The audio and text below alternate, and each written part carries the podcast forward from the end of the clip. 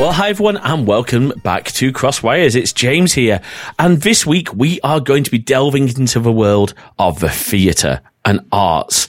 You know how much we love creativity on this show, and anything that's even remotely connected to technology, we, we will talk about. So if there's some vague connection to some to tech in a particular field, we will have a guest on. My guest this week is you know, someone I followed on Twitter for a while, and there was a little bit of a connection because I discovered that sort of through his tweets, but I, I believe, and I, Andrew will correct me if I'm wrong, uh, he grew up in Bournemouth, and that's where I currently live. So, uh, Andrew Keates, welcome to the show. Oh, thank you for having me on, James. It's really lovely to be here. Thank you. You're welcome. It's a pleasure. So, Andrew, before we start, and we've got lots to talk about, we're going to be talking, you know, a little bit about how technology's influence for theatre, particularly when it comes to acting, and you know, maybe things like auditions and rehearsals. How tech's, I guess, both helped and hindered. It's fair to say, probably in the, in the pandemic, there's been some major challenges.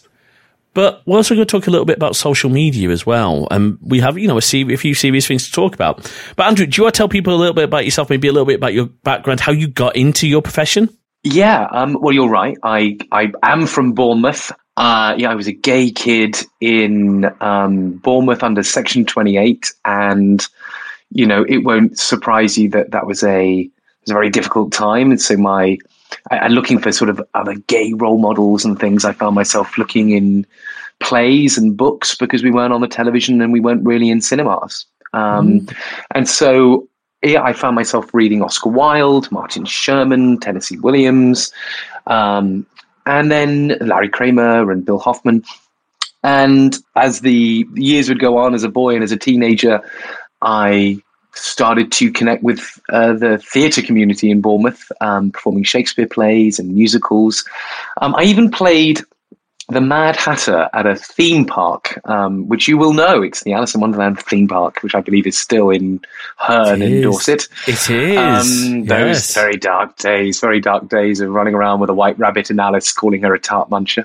And um, anyway, um, and then I went to drama school for six years. I went to the Brockenhurst. I went to Brockenhurst College in the New Forest.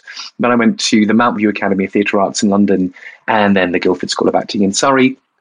And then after that, I ran or co ran uh, the Landor Theatre in Clapham for three years. And in sort of 2012, I formed a production company called Aryan Productions, which was dedicated to giving people from a social and ethnic minority background an opportunity to perform um, or to tell the stories uh, of those that were underprivileged in some way. I don't know, I've worked in the theatre now for 20 years, predominantly as a director directing plays, musicals. I'm about to do my first opera. And on top of that, uh, my bread and butter um, is I also work one on one with actors all over the world doing one to one acting coaching.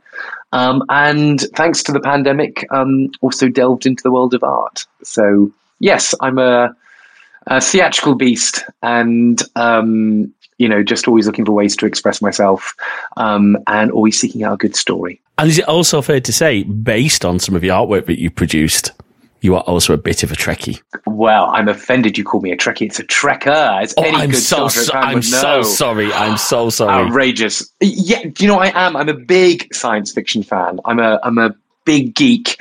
Do I love Star Trek? Yes, I do love Star Trek. There's lots of science fiction that I also love as well.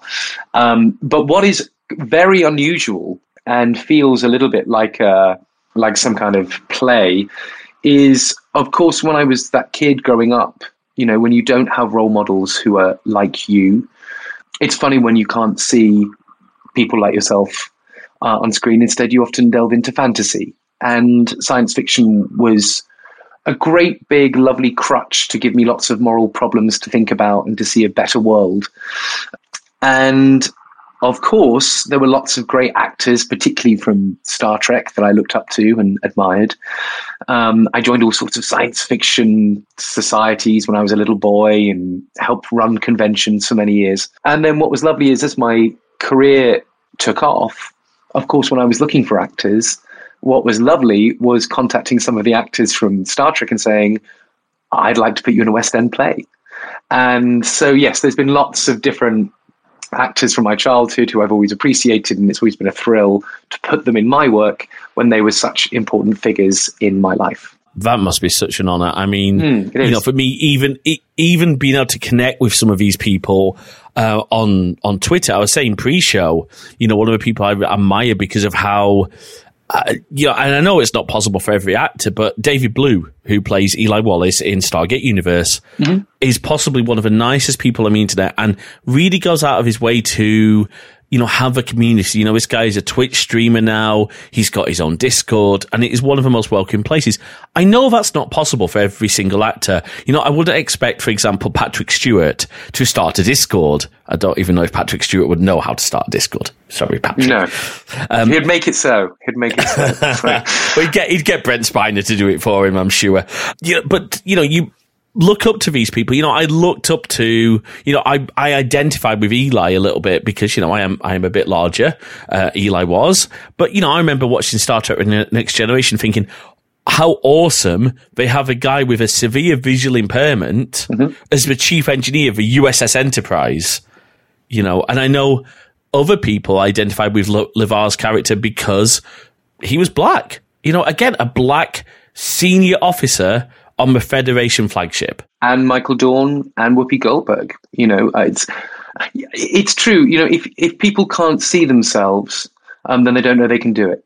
And and I think that's why I think diversity is really important. There's some really interesting conversations about diversity. I think I think the thing that I'm most passionate about when it comes to it is equality of opportunity. That is that I think is for me is the thing that makes the most amount of sense rather than just equality of outcome you know, so for all of my productions, it's very important that I see underrepresented members um, of society. But rather than being given quotas like some people have are doing, you know, we must have a minimum of there must be at least two people who are non-white, for example.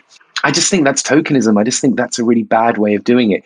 I'd rather say to the producers, okay, well, you're going to get me as a director please can we have at least an extra two weeks of auditions specifically targeting targeting those who are um, underrepresented? And then at the end of the auditions, i will cast the best person for the job. Absolutely. So because that's the other thing. What, what i don't want ever to be doing is is for the the tail to be wagging the dog as it were. You know and i don't ever want anybody to be in a rehearsal room thinking that they've only been placed there because they're underrepresented. You know a, a good example of that is um, a particular play that I did, which I won't name, where I was told we need at least one person who is non-white, and that particular company ended up with, in quite a small cast, three non-white actors. Now, if I prescribed to the quota, I would have only have had to have done had cast one actor, and it's just bad. It doesn't work, does it? It's no, I, I, I agree with you. that. I think it really should be based on skills and never based on someone's identity. Sure, but but also, you know, those of us who are, pri- are you know are, are, privileged enough just by our, our, either our social background or the color of our skin or our sexuality or gender or any of the other things. I mean, any of those things. It, it's just about are we making an effort to see everybody from society. And and do you know what? There are some ex- there's extraordinary people who just haven't been able to get their foot in the door. So go and find that talent. That's the that's the real challenge. Absolutely, couldn't agree more. Awesome. So let's start in. Let's go back to 2020. Our, you know, our year of hell. Our, you know, mm. our trapped on Ceti Alpha Five um, year. Two very good Star Trek references. I appreciate them both. Absolutely.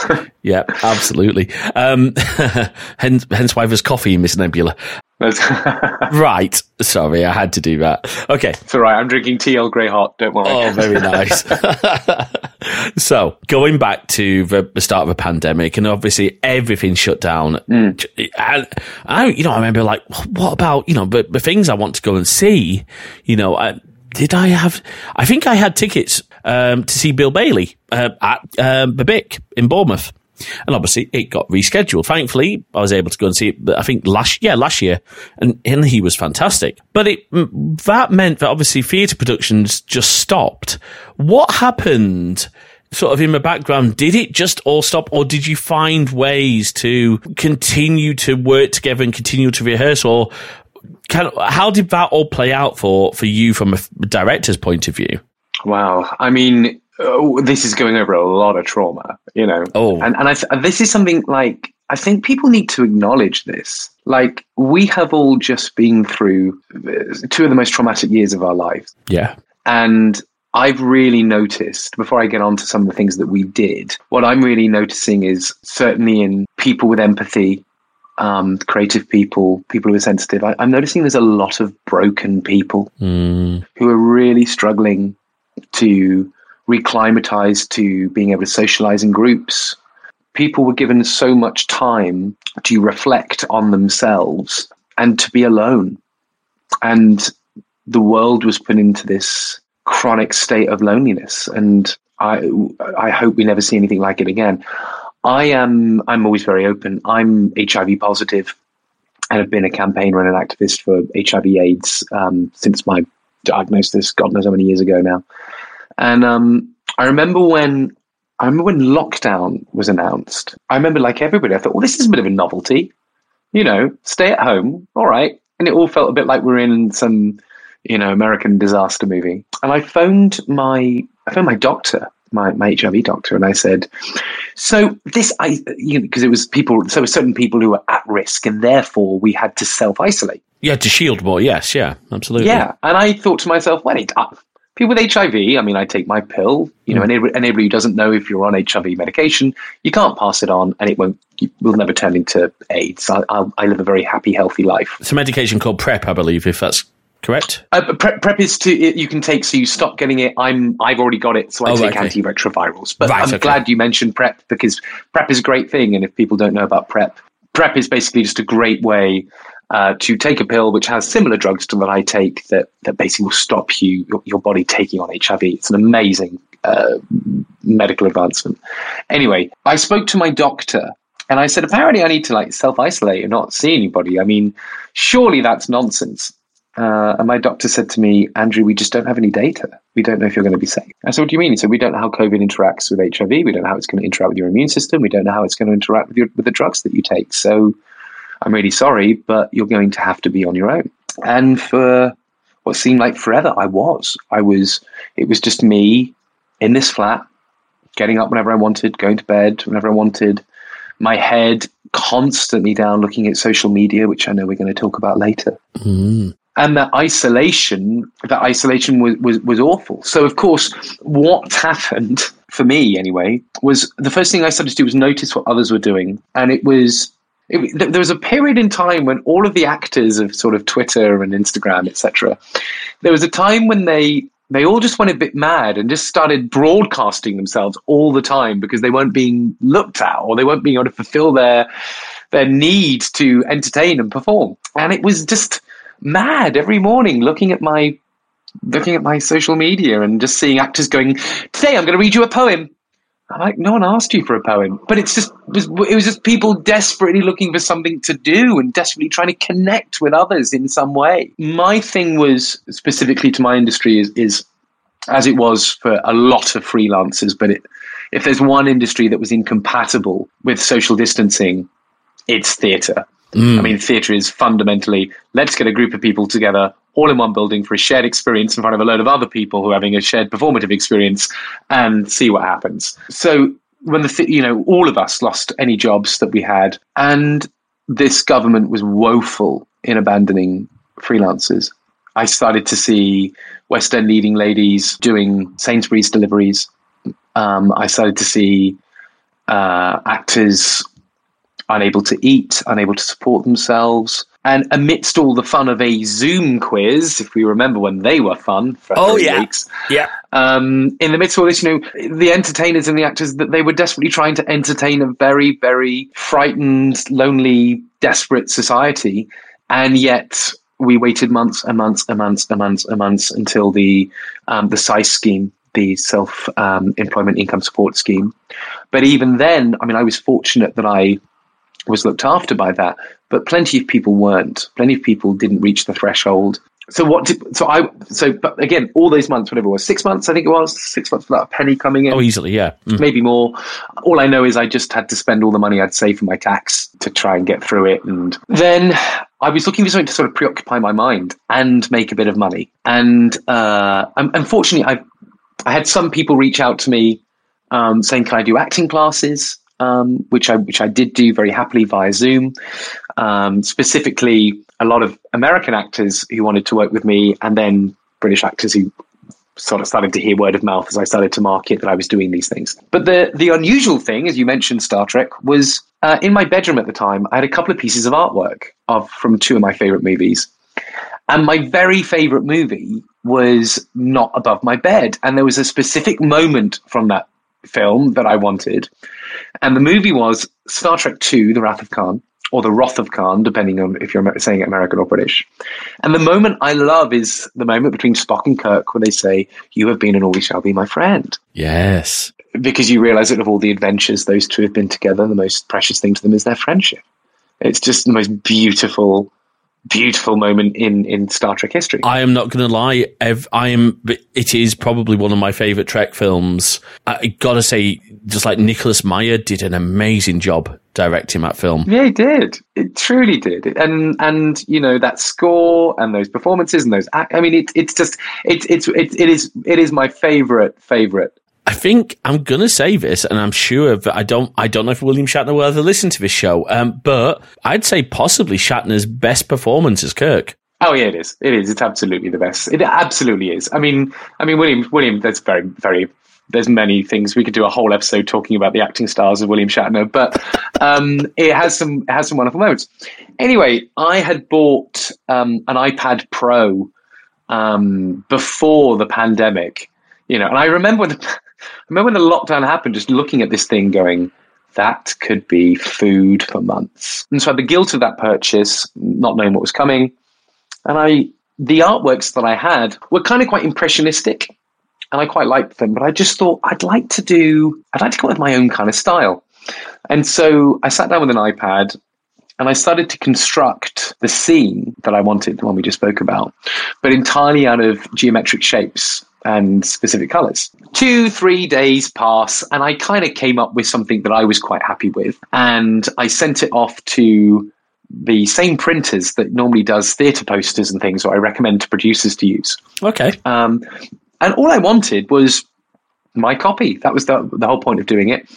And I didn't know how they'd arrive. So I said, Oh, could you send me uh, two or three? Because then I can put two in the frame because, you know. So I had they arrived. I looked at them and I was really proud of them. Mm. And I popped them on social media and just went, um, I can't remember what I said, but it was something over the lines of, you know, my favorite scene, first bit of lockdown art. And somebody messaged me and said, please, can I get a copy? And it was this lovely moment of, hey, I'm so flattered because I'm not, I'm not a particularly brilliant artist, you know.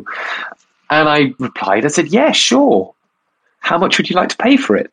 And they told me the amount of money that they would pay for it. And I was like, that would feed me for a week. And so I, I can't remember what my first order was. I think I ordered 10 prints or something rather, rather naively.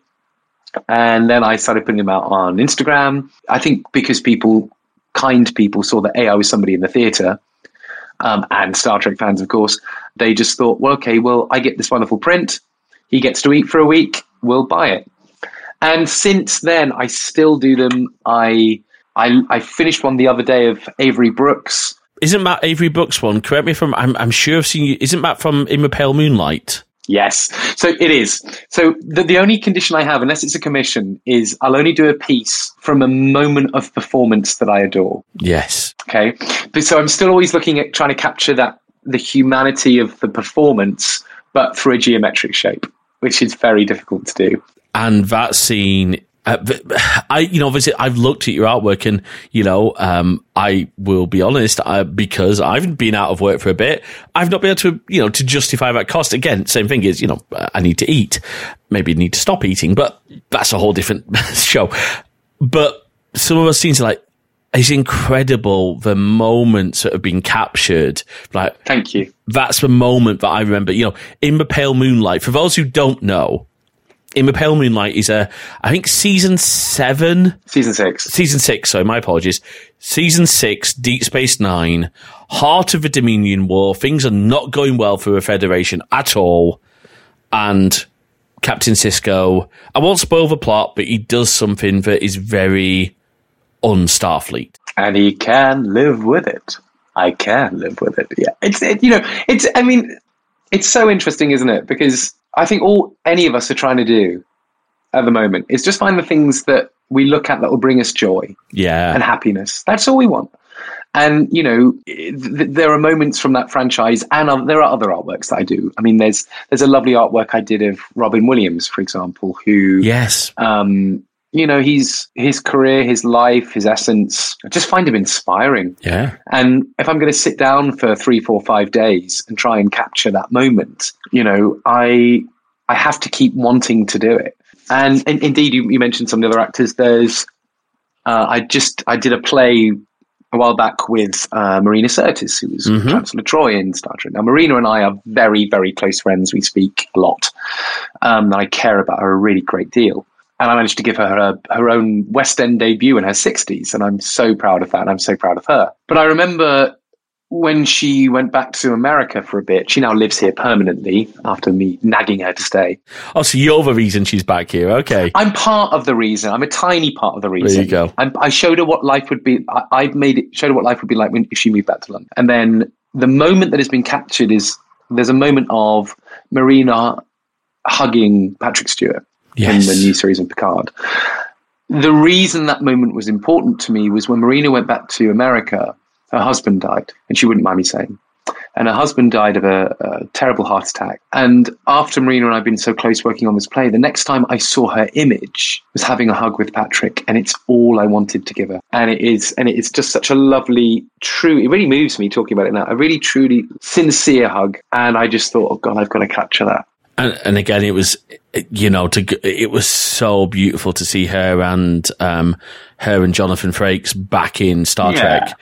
It, it, in actually two ways. I'll, I'll quickly say I love how the serious portrayal that they both do for Picard and they do a beautiful job of coming back, and the story that they tell of their loss. Is, is incredibly heartwarming, but then when they come back and reprise their voice roles in Star Trek Lower Decks, Oh, yeah. as almost a comic, you know, you know, Marina there. We're talking about this later. Yeah. When yes, just no, Marina. Uh, Marina Sirtis is is a wonderful lady. I, I've had Twitter conversations with, with Marina briefly about. Uh, she helped under uh, explain uh, um, something about her calendar, uh, the uh, the Orthodox uh, calendar, which I didn't understand. She was so gracious. But going going back to so uh, because I want to later on talk about the tools that you used on my iPad Pro because I'm mm. I'm such a big just for context this entire show but post production on this show happens entirely on an iPad. This is edited entirely in mm-hmm. Ferrite on an iPad. I will say this: Yeah. anybody who says that an iPad of any type is not a content production device really needs to listen and, and hear what people are saying. Yeah, they're wrong. I mean, they're just simply wrong. Yeah, absolutely. So once things started to, you know, unlock, now I'm with you. I, I honestly had enough of Zoom calls. My, my church's sort of, you know, students, uh, twenties and thirties group, we moved to Zoom and I love the people in that group. But you know what? I hated those sessions because I just couldn't sit there Yeah. anymore. Every, you know, every Monday night, I'm like, oh, great, I'm going to be in another group with people I don't really know. I'm sat in my lounge on my own. I, I live, you know, I live alone. My parents are hundreds of miles away. Um, you know, we, I, I, I couldn't go and bubble with them, um, because I had to be down here. So I can, you know, no one, ne- you know, I could at least go out. So I, I, you know, hearing how difficult it was for you and anyone else who was Im- immunocompromised, mm-hmm. because that was the group that really had to self isolate. And I knew people who did. And it must have been difficult. But what for you was what helped you through that beyond the artwork, doing your acting classes via Zoom? That started, those sort of interactions started to shift the way we probably thought about how auditions, how meetings and everything. Now, for, for actual performances, what was possible? I mean, because you couldn't all be together, but I know there was a lot of theatre groups. Like uh, I think, for example, the Mischief, uh, the Mischief Theatre Group, Yeah. who did the watch-alongs with the Goes Wrong series. What sort of things were you able to do with your company? Um, were you able to do any virtual performances? Was there that scope or? Yeah, I, I can. I, I can talk about this. So, ha, it was so I was involved in other people's companies doing this actually. Okay. One of the loveliest things we did through, uh, again, and this will be out of timeline over the two years, but one of the loveliest things we did is my, my best friend, Ben Papworth. It was all very well that all this content was being created for social media, Mm. but he identified that as Christmas was coming, what would all the elderly do in care homes content? Who was making something for them? They weren't on Twitter. No. They weren't on Instagram. Nope. Or at least I don't think they were. And so Ben came to me and he had this idea of doing a concert called Comfort and Joy. And it was a very simple idea that we would rent uh, a little studio in London. And this is when we could be socially distanced. Yeah. And it was safe for me to come out at that point then, and it was all above board. I, I, it's not like I'm somebody who worked for the government and just didn't care about the rules. Like Oh, you, you mean all those parties we had? Yeah. No. Yeah, Yeah. I yeah, that'd been Yeah. nice, wouldn't it? If only, if only we'd all thought to do that. Anyway, so Ben had this lovely idea for a concert. He said, "Would I direct it and come up with it?" And Ben and I came up with this really lovely, very touching concert, um, which we recorded um, both as a album and as a as a film performance. And Ben sent it to every care home in the country um, at Christmas, Brilliant. and it was, you know, musical theatre performers who did get, you know, got paid, and Ben created a little bit of work, created a lot of comfort, created a lot of joy, and and I was really impressed with that. It, it just showed how powerful and creative we could be when when we're thinking about others and what we can do and and maybe for one afternoon or one evening in a care home some people sat down and knew that we made them something Yeah. and we cared. And that for that touches me. I feel really proud of that and, and it really moves me because I, don't do enough of it. The other things we did or i did was i worked with a company called secret cinema. Uh, secret cinema is probably one of the world's most famous immersive theatre companies. And I was the performance director on one of their projects called Ghostbusters: The Gates of Gozer, which, in regards to technology, is there's never been anything like it in the world before.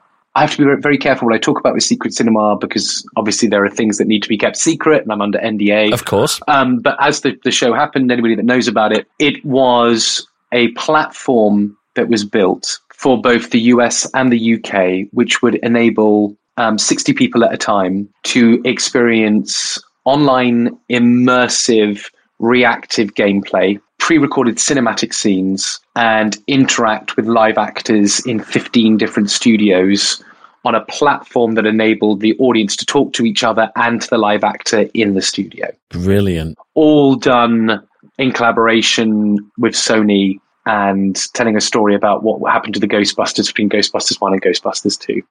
And all of this happened by people being able to log in via something we call the Paranormal Institute and learn how to be a Ghostbuster. And it's truly one of the most impressive, ambitious things I've ever been involved in. Wow. However, we needed to audition actors. And as we were post pandemic, the big concern we had was obviously all it took was one person to get COVID in a theatre company and the production could get shut down Yeah. or measures would need to be taken. And the government guidance when it came to performance spaces and rehearsals and workplaces was abysmal. But it was the laws and it was the rules, and we were all following them. Well, most of us were. the thing, well, most of us, well, unless your name's Boris or Rishi, come to think of it, or Matt. Yeah. Let's not go there. Uh, I have no, I have no intention of going near any of them. No. Um, and so we, the, inter- the the biggest problem I had was obviously auditions. Yeah. because when we were trying to find the cast for uh, this amazing production, me sitting in a room, shaking hands, or even being socially distanced of a person coming into whatever room we found, whether it's ventilated or not, it, it just didn't make any sense, you know, based on the guidelines. So I, I couldn't meet hundreds and hundreds and hundreds and hundreds of actors. No. So instead, we used um because Secret Cinema use uh, Google Meet. Oh, yeah. they use all the Google things for us to be able to communicate wherever we are in the world, and so it was all scheduled Google Meet auditions. Now there was lots of good things about meeting actors that way. These are the things I love about it. One, no expense to the actor. The actor didn't have to pay to travel to come to the audition. It did also, and what I said about equality of opportunity earlier, it also meant that it didn't matter where you were in the country, as long as you were able to do the job,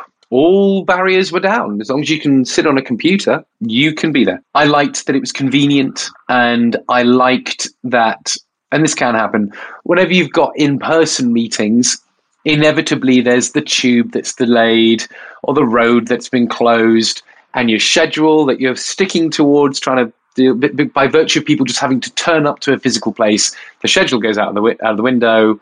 And actually, what was really good is we could be really tight with keeping the time slots. There was no wasted time. So, based on all of that, that all sounds great, right?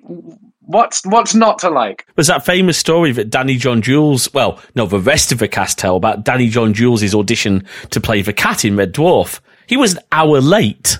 Yeah. For that audition. Now, of course, that's Danny being an hour late. But what does that do to the rest of the the scheduling? Mm-hmm. You know, I mean, thankfully Danny got the role because I couldn't imagine anyone else in that role.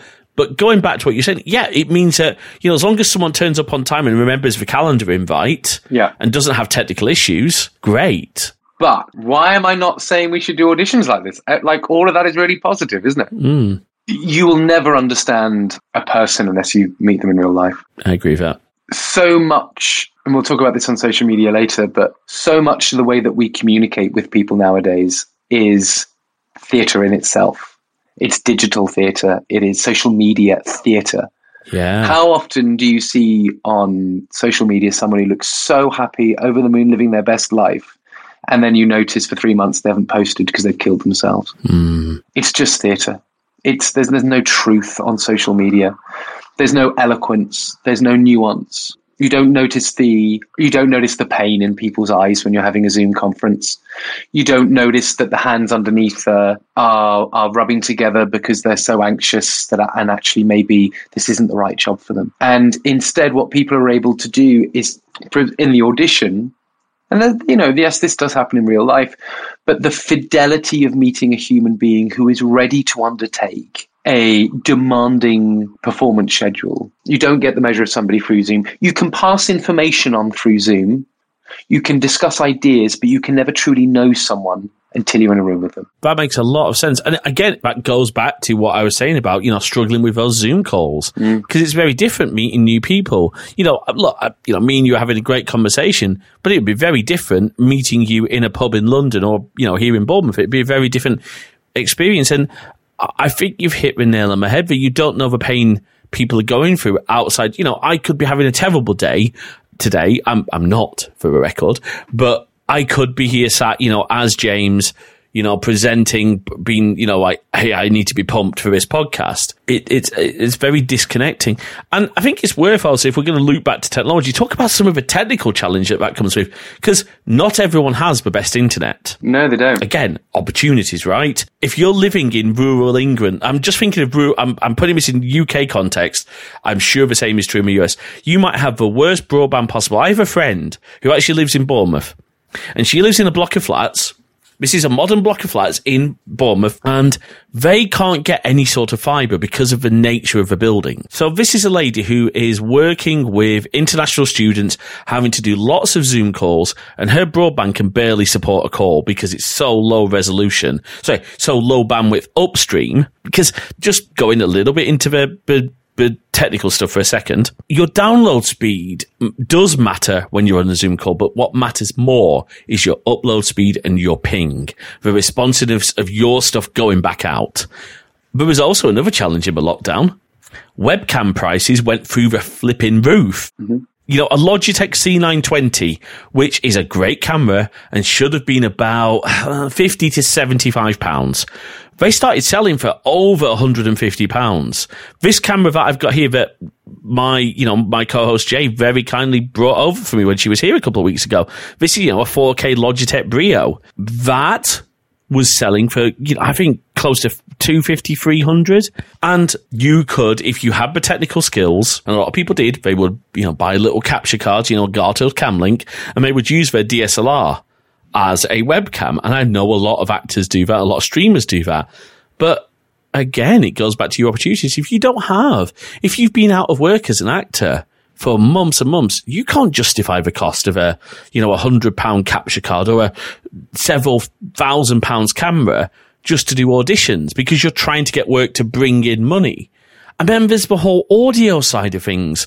You know, uh, mm-hmm. I'm on a, you know, I'm on a proper audio interface. I will say, Apple, you are blowing my mind again with your microphone tech because Andrew's wearing AirPods Max and they sound fantastic.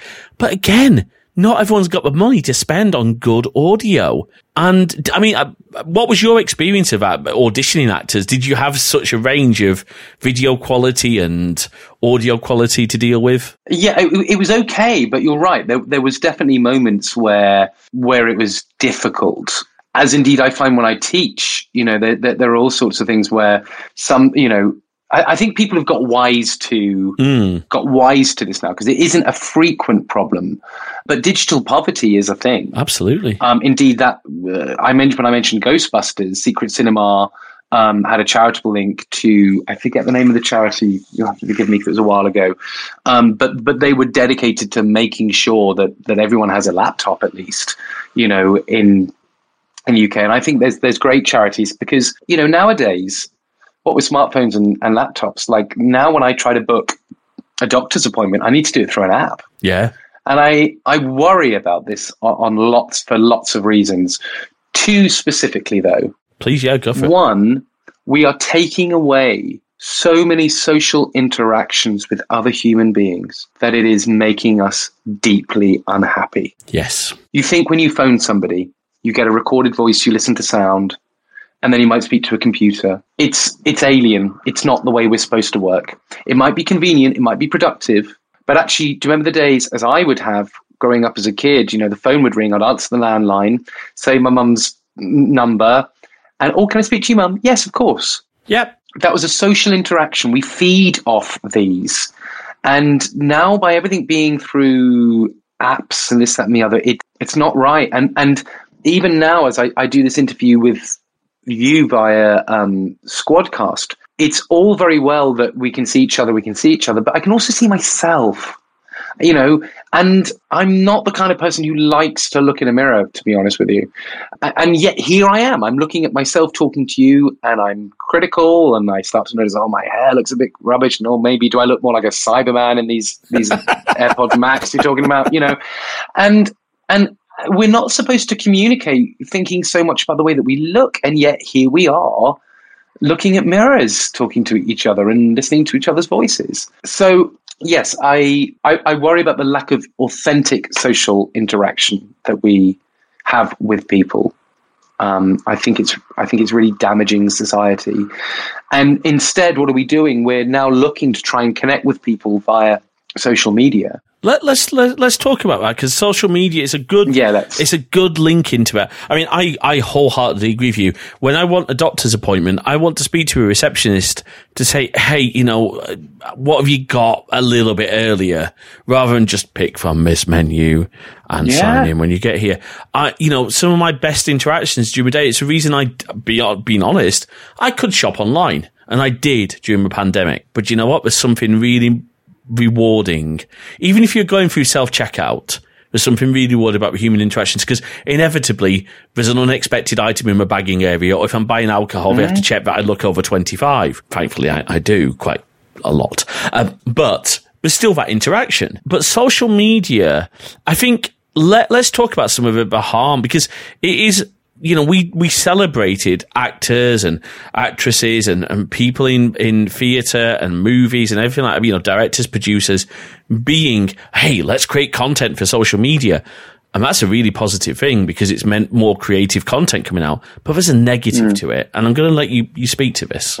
Yeah. I, I mean, I have to be very careful because the, the person I'm going to talk about is extremely unwell. And I think that is due to a lot of trauma in their life, but their relationship with social media. I was in a relationship with somebody at some point in my life, and his addiction and need to share his life on social media and the things that he, the kinds of interactions that he was having with people was unwell. He was filling the fact that I think he was very neglected as a child and suddenly, because he was a very attractive man, um, extremely attractive man, I believe inside was a very, very was a child, a narcissist who had narcissistic needs to be looked at and appreciated, but because of the boundaries of a screen, he completely lost any understanding of how to form intimate relationships with the people he loved, and in turn would do some really.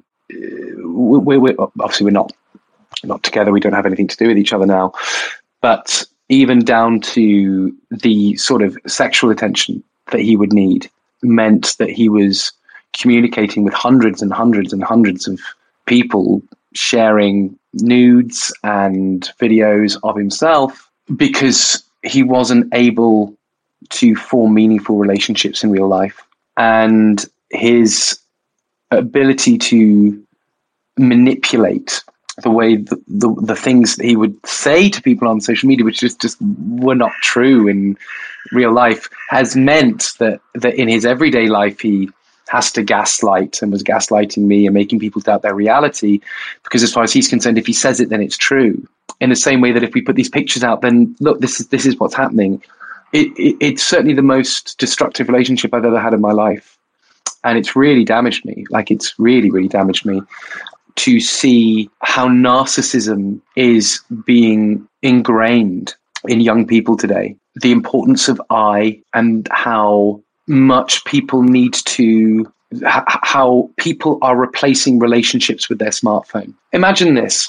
Imagine you're in a relationship with somebody and there's somebody who just keeps coming around and maybe sexting or maybe they're tapping on the shoulder and going, Hey, come look at this or they need to message you every time you go to bed and they want you to message them the first time they get up in the morning and they want you to take pictures together, mm. you would cut that person out of your life because they would be exhausting. Well, that's what your smartphone does. Yeah. And when you're in a relationship and you have that third person, that smartphone in your life, and you are replacing your authentic interactions with real people, and indeed being given the appreciation and the love and the play from real human beings. And it's being replaced by apps and your phone and your email. It is it is a one way ticket to to severe mental health issues, absolute unhappiness. And I'm really worried about what kids are going to go into. And I'm really worried about even people my age who are mm. depending on a smartphone to connect with the outside world. And in turn, they're not going out. You, you said to me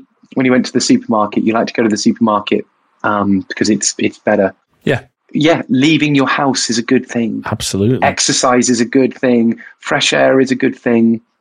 Being um, and yet now we're just bombarded constantly with the stress of choice. And because we, as human beings, because we're social creatures and we like to exist in tribes, you know, the reason a relationship makes us feel so wonderful is it protects, you know, we make sure that we eat together and that we sleep together and that we're safe you know, that's why relationships can be so wonderful. But how on earth can a relationship survive when there is the temptation and all the choices of the rest of the beautiful world of Instagram. But you can have any one of these people and look at the wonderful theatre that they show. They go out to the best nightlives and they sit in infinity pools and they they're so happy and oh they can sing. Um, oh, I think I'm in love with that person. No, you're not. You like their content. Yeah. Because that person doesn't sit in an infinity pool all the time that person takes that nice picture of themselves drinking a coffee in their flat and has a ten thousand pound overdraft that they need to pay, and and doesn't know how to tell a joke, doesn't know how to put their arm around you and say, "You're going to be okay. How are you?"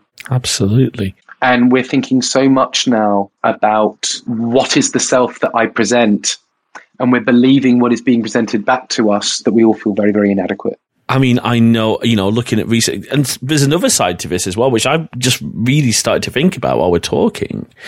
Recently, in the last few, this week, uh, the young actor who played, now I will apologize, I have not watched Heartstopper, but uh, Kit Connor, I believe the actor's name is. Um, 18 mm-hmm. year old guy, very talented actor. I, I've forgotten which, because I haven't seen Heartstopper, but because of his character, the whole of social media was questioning his sexuality and trying to eh, trying to guess where he was on that spectrum. Mm. And he's had to come out as as bi mm-hmm. to stop that that rumors. Now that is that's his private journey. That shouldn't be something that we are expecting people to share on social media. If they want to, great. But it's Fair choice. It's it's like um, also um, another actor again, and I'm I'm focusing this on younger actors because you know it, it seems like this is a trend where we expect young actors to be at our disposal on social media because we've probably got nothing better to do, right? Uh, Noah Schnapp, who played Will Byers, Will, you know, the character of Will has been speculated whether or not he's gay. I think in season four it's it's almost confirmed, but then that same questioning has been hurled at, at Noah. And I think, yeah, it. The, the thing I would say about that, because of course that's horrendous. It's absolutely horrendous. And the same kind of tactics were used against Derren Brown, where one of the Red Tops were going to out him.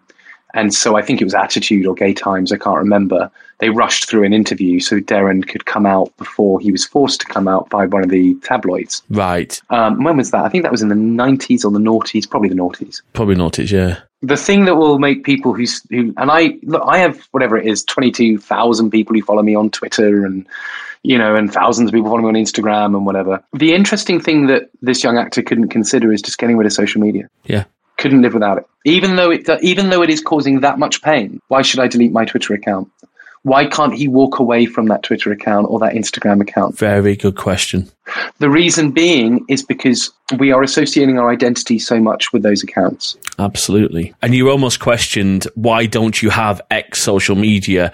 I, for example, do not have Facebook because I do not want I've made it very clear on the show. I don't want anything. To, I, I concede WhatsApp because of necessity of of having to communicate with family members who refuse to move to a more sensible platform.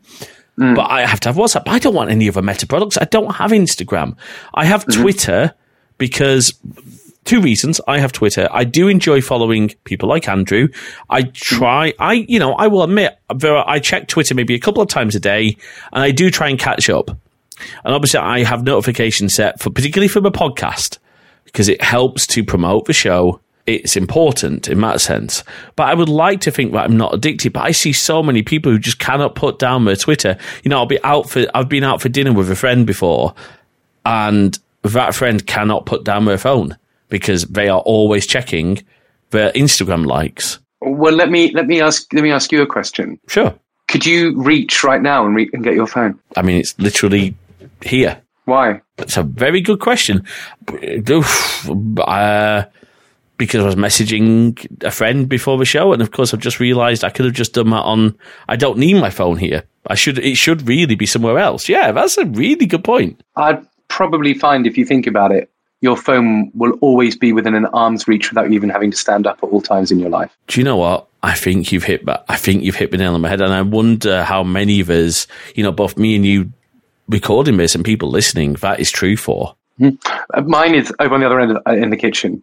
I all of my notifications are turned off because I actually it was Marina Sirtis who made me do that. Oh, really? Okay. Yeah, Mar- Marina, because she has a huge Twitter following or whatever, you know, the notifications were too much. Mm. But she said to me, she described it to me like a notification on your phone is like a prod. You need to do this. Good point. And if you had a partner who just kept prodding you and going, you need to do the bins, you need to do that, you need to do that, you need to do that, and they kept prodding you, just saying, why haven't you done that? Why haven't you done that? Why haven't you done that? The stress would be enormous. And it's how it's how relationships break down. That, that na- yeah, nagging between partners is how relationships suffer.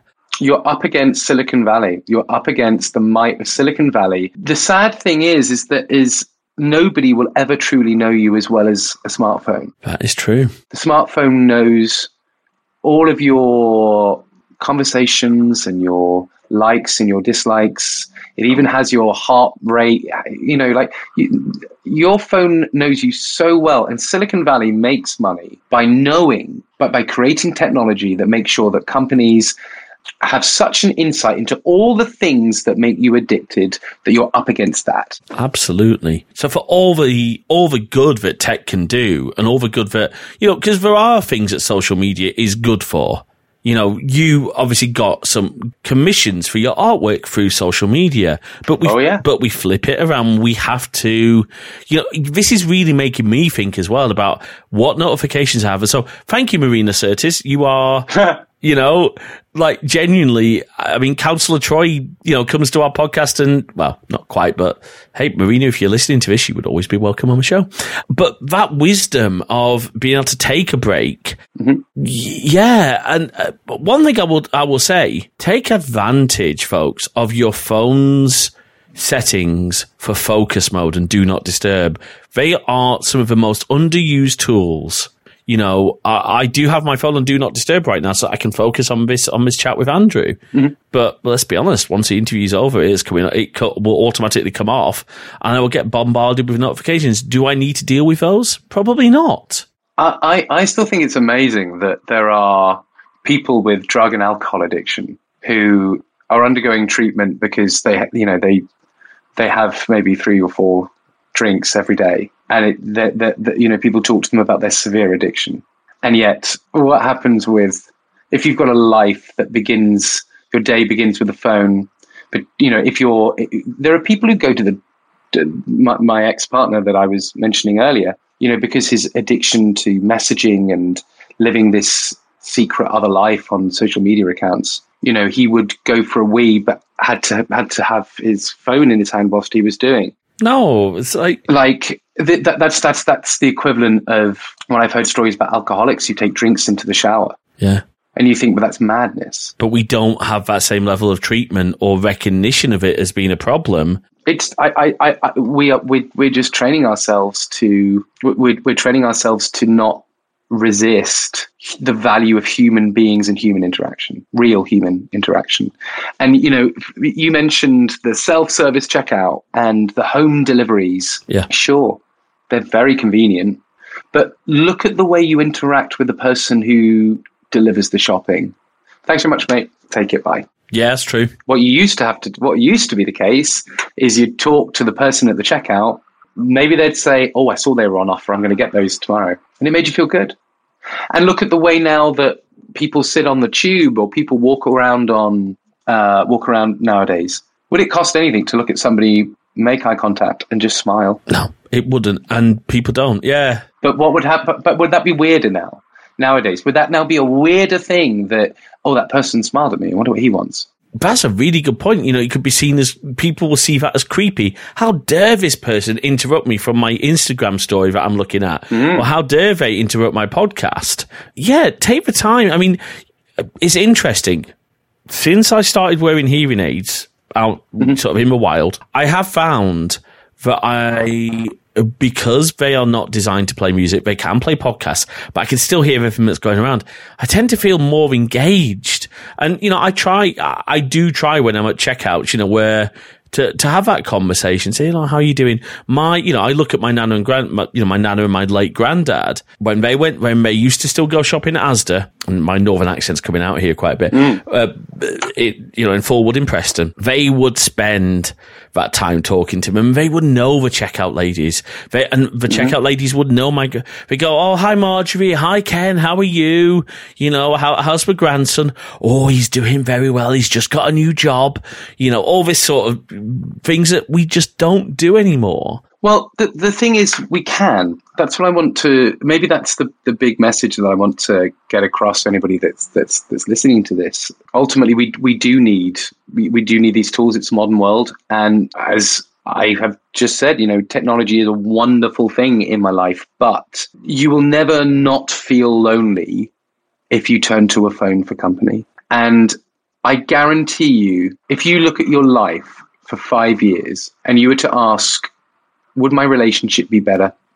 Would my life, would I have been happier? Would I have had as many arguments? Would I have been fed so much destructive information without my phone or with my phone? You'll probably find that you would probably have been happier without your phone for five years. And what's frightening is there are people who, there was a study, I can't remember who did it, but it was something over the lines of when asking 18 to 35 year olds, would you rather have a broken bone in your hand or no Wi Fi? They would choose the broken bone. Wow. Do you know, I see that so much, you know, in my nephew. I will say he's not as bad as some stories I've heard. My nephew was very cross with my mum and dad because there was no slot, slots left on the um, caravan's Wi Fi plan. And because we'd all put our devices on. He wanted to switch on. In the end, they caved and said, okay, well, let's take off a device. As it turned out, they could have just taken off uh, my old work laptop. That would have been fine. But it was that uh, he needed that connection with his friends. It's not a connection. It's not a connection. It's theatre. No, and these are, you know, these are people he does see. You know, I remember growing up and uh, you know, I'm a child of the 80s. I was born 83. So when I was at high, primary school and high school, if I wanted to talk to my friends or see them, I would have to, I would call them on my phone and say, hi, are, you know, are you free? Oh no, sorry. Uh, we're about to have tea or no, sorry. Uh, you know, I'm doing something for this evening, but how about we, you know, walk home together after school tomorrow? Mm-hmm. And it was, was, you're right, was genuine. A walk. It's a walk together, but even down to, you know, transport now. Yeah. We, we like to jump, jump in a car look forward and go wherever we're going. Yeah. Um, go, go for a walk with your partner and leave your phones at home and ask yourself, you know, what's it like to not have those those those distractions? Because coming back to probably why you asked me on here in the first place is, you know, my, the whole point of my my job is to observe life, to observe relationships, to observe the way that, that humanity works, and and put that truth and other people's truths on stage, because people go to the theatre not to see a show, but to feel something. People go to the theatre to feel. They, they see characters in extraordinary situations and they use their empathy to understand what it would be like to go through that story or, or how they grow or how they're challenged. You know, this all goes back to tribal things like, you know, we, we used to sit around campfires and tell stories, and that was our idea of theatre. Nowadays, you know, getting around the television is our campfire, but it's it's a shared experience. It's something you do with your partner, your kids, your family, whatever. But how often now do we sit down with our family to watch the story as a shared experience, and yet we all just look at our phones and listen? We're completely alone. We're completely alone. There's nothing communal about it. There's nothing shared, and instead you're looking for connections with people that you may never ever meet. That's very true.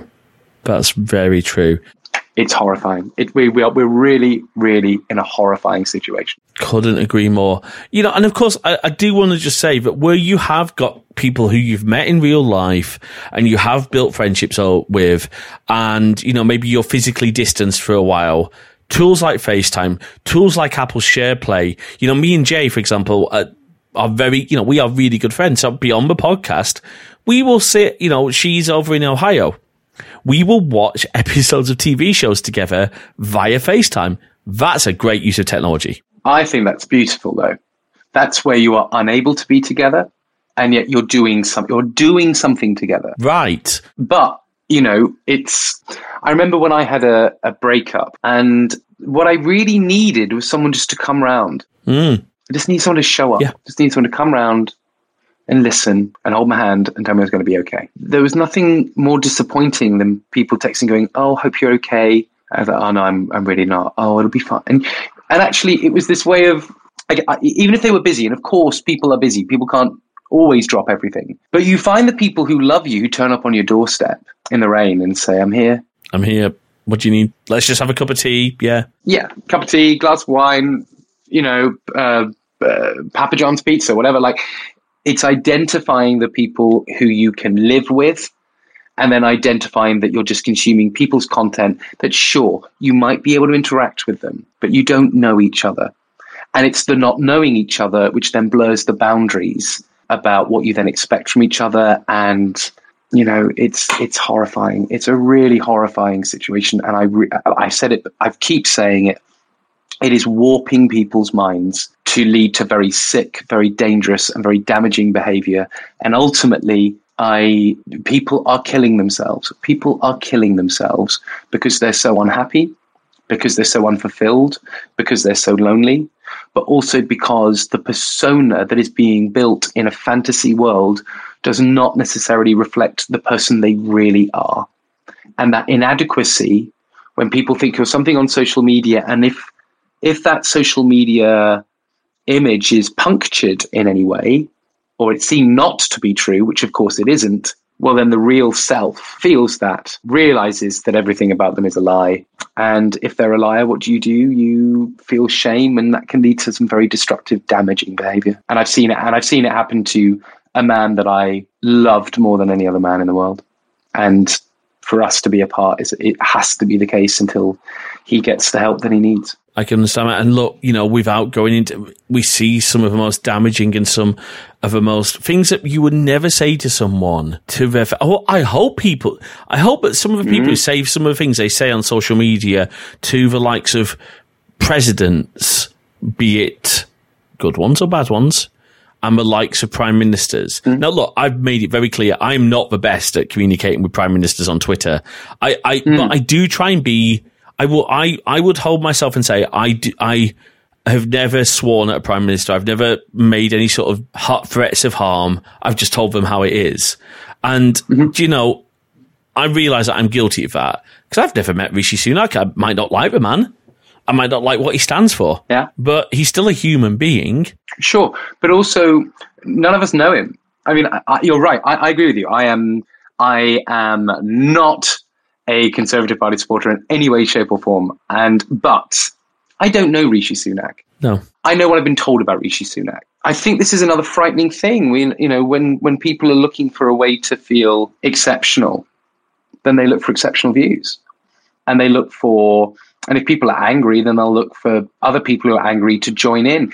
And I know for a fact that that, that people seek out certain things so they can vent and have an argument on social media. You know, and, and, and I again that behavior is worrying. But I also want you to think about this. Not only you're talking about things that, that we say to people, what's really frightening is when we start looking at what we are asking people to do. That's another element to this. There are times when people will, because there are no boundaries, they will ask things of people that they would never do in the real world. That is dangerous, you know, um, and particularly with, you know, the likes of dating apps, things like Grindr, things like Snapchat, you know, people are sharing far too much. Let's just be really, yeah. Yeah, well, they're, sharing far too much, but they're also then expecting it from certain people who do not want to give it because they've got used to a habit that, oh, but this is what everyone does, right? No, it's it's what your limited sphere of influence that has been curated around you because oh, you're into these kind of things. Da, da, da, That's not what society does. And in the same way that you know a, a drug addict will continue to take drugs because all of their friends take drugs, that doesn't mean the country's taking drugs. You're deluded, and the only way to get out of that is to live in the real world and and build real relationships and build meaningful things and and go back to what I think is our core values. And it's a really simple exercise. Identify what your core values are and then ask yourself, do I do I subscribe to them? So I often say to myself, I'm creative, I am fiercely loyal, I'm loving, I'm truthful, and I'm curious. There are the things that they're, they're my core values. And whenever I find myself sat doing nothing, lazing about the place, I go, hang on a minute, you're a creative, go and create something. And that might then get me in the kitchen to go and make dinner and go, right, go and create, go and create some meal. And then do you know what I feel after I've identified that I'm a creative person and I've created something? I feel really happy that I've created something. Absolutely. I, I can attest to that. You know, there are times where I know that I need to sit down and edit this episode of a podcast, not this particular mm-hmm. episode, but uh, I mean, I'll be really honest at the moment, uh, as it stands right now, the episode that's due to come out next is the, is the November edition of Charging Status, which is our EV podcast. Have I edited it yet? Some of it, but it's because I've not had that. I've not pushed. I've not thought. Okay, I, I need to be. I want to be creative now. I've got consumed in other things and what and doing things that you know aren't as helpful. Hopefully, by the time you listen to this episode, that charging status episode will be out. It should. I be. hope so. But then ask, you know, it's interesting that you've you've created a podcast. You know, when I had, had my podcast, uh, the Show People podcast, mm. you know, I was I just wanted to be around like minded people and talk to interesting people. That's what I wanted.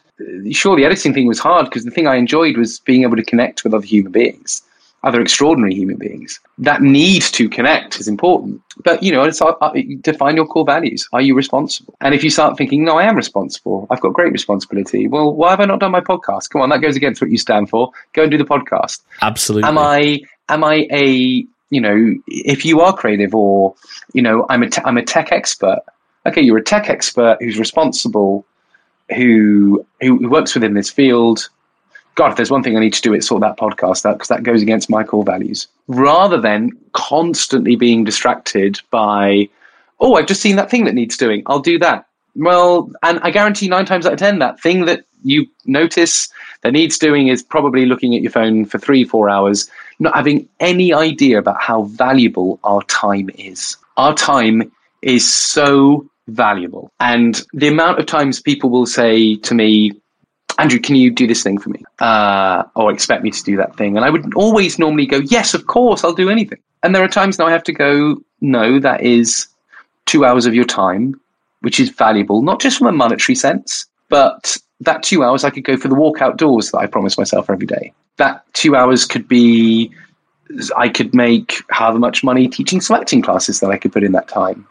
And it's not being selfish, it is just valuing our time and our responsibilities and and just identifying what are the things that will help me and make me happy to do. No, that's a re. Do you know what, Andrew? That's a great point, and it, it absolutely. You know, I'll be really honest this isn't something we plan to discuss. Andrew actually kept literally no. before the show said, "Hey, can we talk about this? Because I think it's so important." I'm like, yeah. "Yes," because I, it echoes the crosswire value of looking at how tech can be both positive and negative, and this is a great example. Yeah. However, I do want to loop back a little bit to wrap up a little bit on two pieces of tech.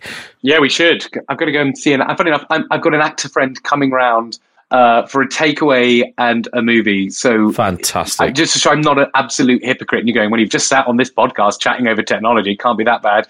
I've got a, a lovely friend of mine, David, who's coming around for um for for us to get together. Nice. And have an evening together rather and, than just staring and actually chill out, yeah, and, and just enjoy each other's company. Mm. Absolutely. So, two pieces of tech. First of all, um, something that I know from from our email exchange you haven't seen yet I just wanted to. I, I, played with it briefly. We talked about webcams and the accessibility, to be able to have a good quality webcam on your computer if you are an iPhone mm-hmm. user and a Mac user in iOS 16.1 and macOS Ventura continuity camera, which what this does really simply, it was announced early this year. It allows you to use your iPhone as a webcam with your Mac without any additional software. Mm-hmm. It's been possible before with extra software. It's now built in. It works really well. The only thing I would say is you absolutely want some want some sort of laptop mount, and Belkin do one, and a few other companies do one, or a tripod mount for, or if you're fancy like me and like a lot of streamers, you know, you'll have some Elgato multi mount system. Now I'm not using continuity camera for this for this. I'm using Logitech Brio but I have tried it and it does work. I can recommend it highly. Really? And, and I mean, the only issue I have is what's it going to be like in regards to battery drain if you've got like eight hours of meeting? Like the, the, the one lovely thing about having th- this thing being separate. I mean, I'm sure the quality is great, and that's what everyone seems so obsessed about. How can I look as fabulous and, and as HD as possible? But also, the whole point surely should be I'll do my meetings on my laptop, and then I can take my phone out, and then call my friends and go for the drink down the pub. Do you know what I mean? Is it going to be, oh, I'm going to have to oh, charge my, my phone. phone is dead. Yeah, exactly. I mean, and yes, of course, you can plug it in, but also, as you were saying about having your phone near, if I'm teaching and I've got my phone next to me and my mum texts me saying, please call, very urgent, you know, it's important for me to see that message yeah. Um, on a separate thing for me to still remain focused on finishing that meeting. That's a really to then be able to so again, I worry about that. And then I'm sure some of the Apple experts, like all of my products are Apple, and I, mm. you know, I'm very aware that I adore everything. Everything I own is Apple, and it's stupidly expensive, but I do love it. Yes, of course, you can have those notifications also coming up on your screen. But do you want them? But I like I like the separate thing that people message me on my phone. I email and do work on my computer, and my creativity is on my iPad yes, they all talk to each other, but they've got different they're different tools that I use for different things. That's a really good. I mean, only I. Do you know what? In terms of a battery, that's a really good question. And in fact, you've just inspired a video. So that will be a video I will film and we'll test it. We'll actually do that. I will actually put it through its paces, see how it goes, because I can just take the uh, Brio camera off this and see how that goes. The thing I do like, the, the thing I do like about it though, is if for any reason I can't be in a rehearsal, say, and I don't know, I've got a choreographer that, you know, or if I've had to do meetings and the rehearsal's being led by the choreographer, it could be really helpful having the choreographer holding an iPhone. Oh, yeah being able to show me specific steps and show me specific things in the rehearsal room that I'm doing that's going on so I can see it in detail. I mean, that's much nicer than the old fashioned days. Well, they will now be the old fashioned days of holding the laptop around oh, yeah. and trying to show people.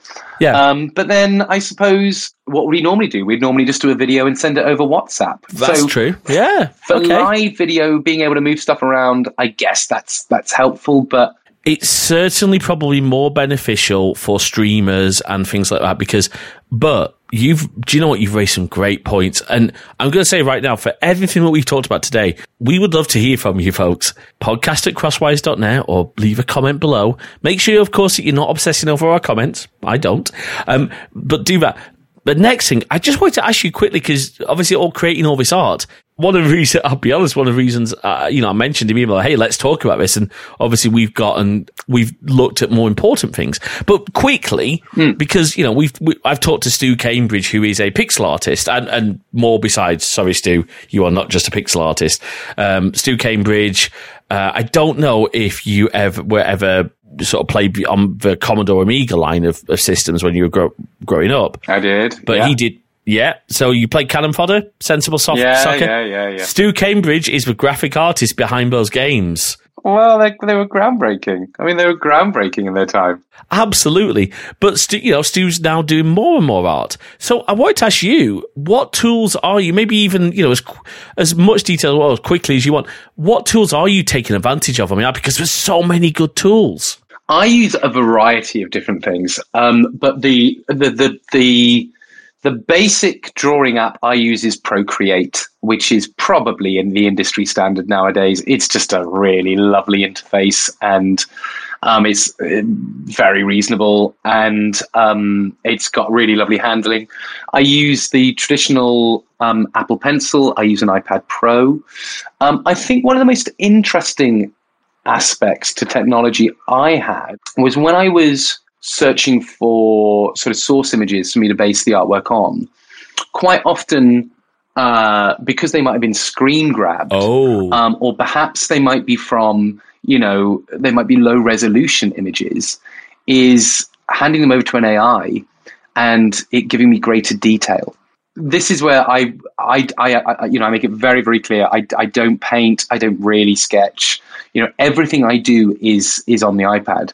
So some artists are going to be like he's not a proper artist. But actually i'm somebody with dyspraxia i'm somebody who was resistant to drawing for a long time because i kept making mistakes and I just hated looking at the page and being like, oh, look at all these mistakes.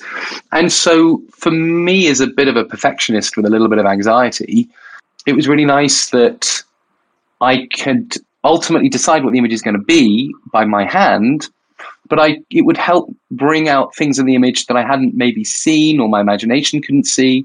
But then in saying that, there are times when I'm being very close to what the, the source image is, and I just dislike the look of the eyes, and then I'll obsess for a day over me getting the eyes right, for example, built entirely out of geometric shapes, and then I get that satisfaction myself. So technology's definitely helped me in regards to releasing my artistic expression and obviously helping me earn some money. Other tools that I use for the artwork, um, Adobe Photoshop. Yeah. So again, once I've created the image itself, the, the thing I do do, oh, I said do do on a podcast, that makes me laugh. Um, the thing I do is quite, I'll ask the printers to send me a proof of what it's like whenever I've done. Quite often, because of the printing process, it's a whole level of interpretation that I have no control over. Yeah. So often it's arrived, and then I look at it and go, oh, I wish it was more saturated. You know, I wish it was. I wish the contrast was a little bit higher. So then I'll take the sort the original image, then I'll pop it into Photoshop. I'll then adjust all of the levels based on what I've seen. Oh, it's a bit grey or it's a bit darker. Then request a second proof and it has happened before, actually. I've had the second proof and I've still not been happy and then asked for a third.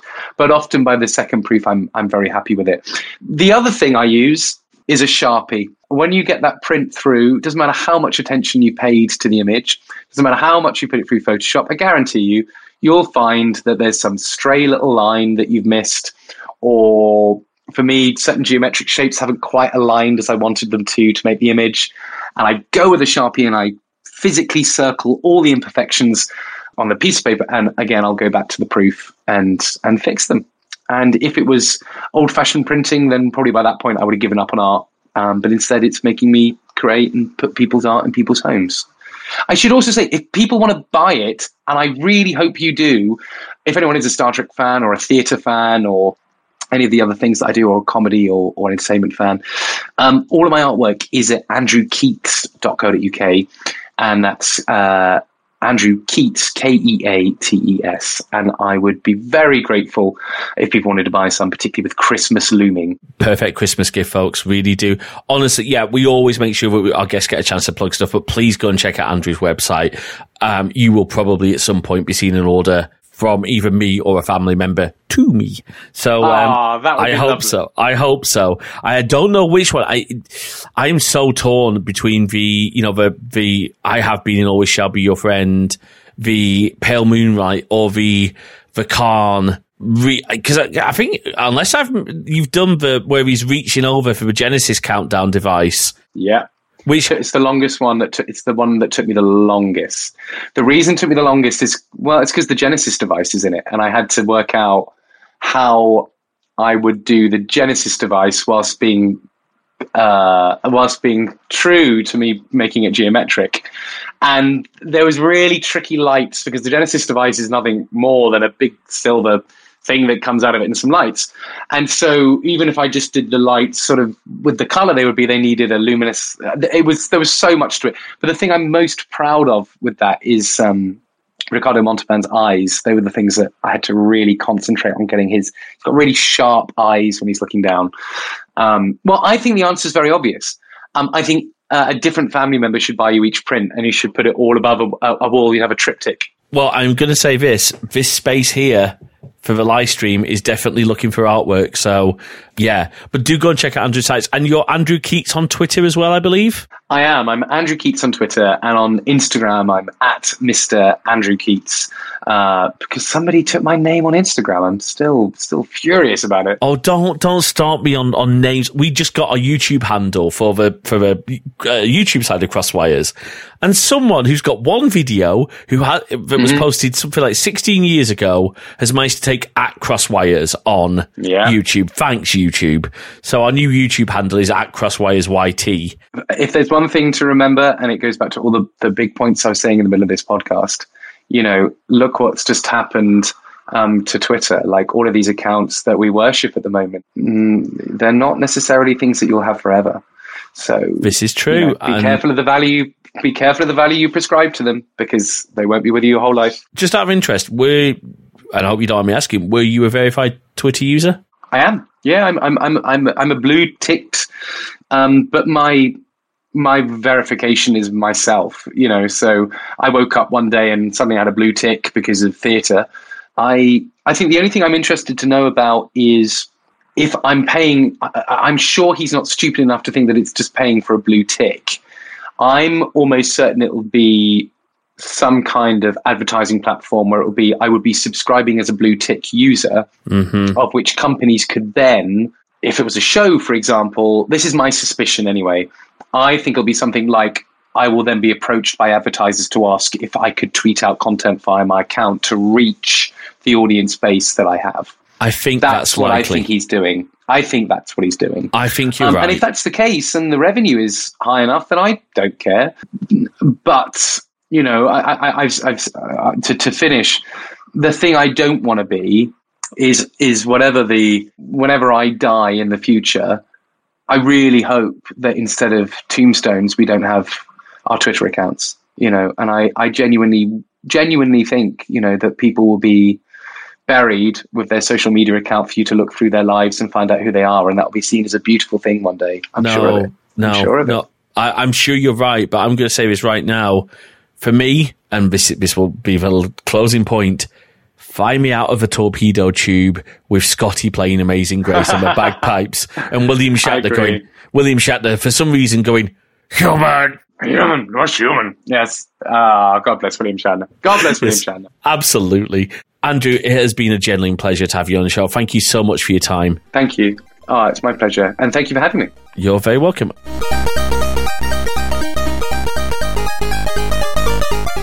Thanks for listening to this episode of Crossed Wires. We hope you've enjoyed our discussion and we'd love to hear your thoughts. So please drop us a note over to podcast at crossedwires.net. You can also drop us a comment on the post, or if you're a Goodpods user, why not start a discussion there too? You can find us on Mastodon at crosswires at masthead.social. And if a bird site's still somehow miraculously here, you can follow us there as well at Crosswires MG. And of course, you can find the show in all the good podcast apps and all the really bad ones too. If you'd like to check out more of our content, head on over to crossedwires.net slash YouTube for all our videos, and keep an eye on our Twitch channel at crossedwires.net slash live for our upcoming streams. If you like what you heard, please do drop a review in your podcast directory of choice. It really does help spread the word about the show. And of course, if you can spare even the smallest amount of financial support, we'd be incredibly grateful. And you can support us at ko-fi.com slash crosswires. That is ko-fi.com slash crosswires. Until next time, thanks for listening.